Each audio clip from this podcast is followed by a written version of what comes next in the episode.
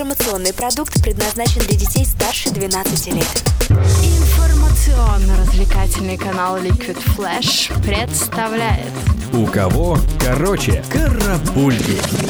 Новости культуры. Всем привет! В студии Юлия Ковалева с кратким обзором новостей шоу-бизнеса. Американская рок-группа Bon Jovi выступит в столице России. Сольный концерт легендарной группы состоится на стадионе Лужники 31 мая 2019 года. Москва станет первым городом в расписании долгожданного тура американцев, которые дадут в Европе 42 концерта. Напомним, единственное выступление коллектива в России было 30 лет назад в рамках Московского музыкального фестиваля мира. Эй, слушай больше передачи выпусков на Liquid Flash в крутом приложении. И кто сказал, что это саунд А ну-ка, парень, покажи. Прическа и осанка выдают тебе бандита. Ты ведь знаешь, где вся истина зарыта. Так расскажи другим, это что ли приложение Soundstream?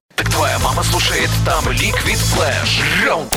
У Евровидения 2019 появился девиз «Позволь себе мечтать» – новый слоган международного песенного конкурса. Девиз объявили в пресс-службе организатора конкурса после встречи исполнительного директора Евровидения Йон Ола Санда и премьер-министра Израиля Беньямина Нетаньяху. 64-й по счету конкурс Евровидения пройдет в Тель-Авивском центре ярмарок в Израиле 18 мая.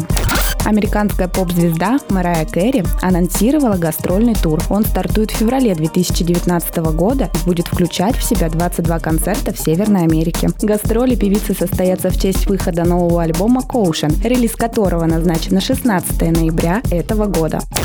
Рок-группа Би-2 дала концерт в Олимпийском. Музыканты во второй раз играли в Москве шоу, посвященное их десятому номерному альбому «Горизонт событий». Сюрпризом для поклонников стало исполнение нескольких песен в сопровождении симфонического оркестра. Все трибуны стадиона были заполнены, а на разогреве выступала калифорнийская группа Midnight Faces.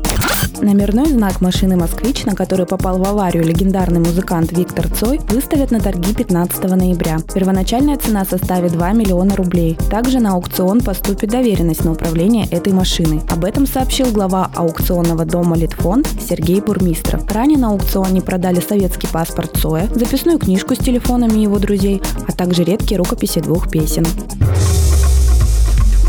Карапульки. У кого короче.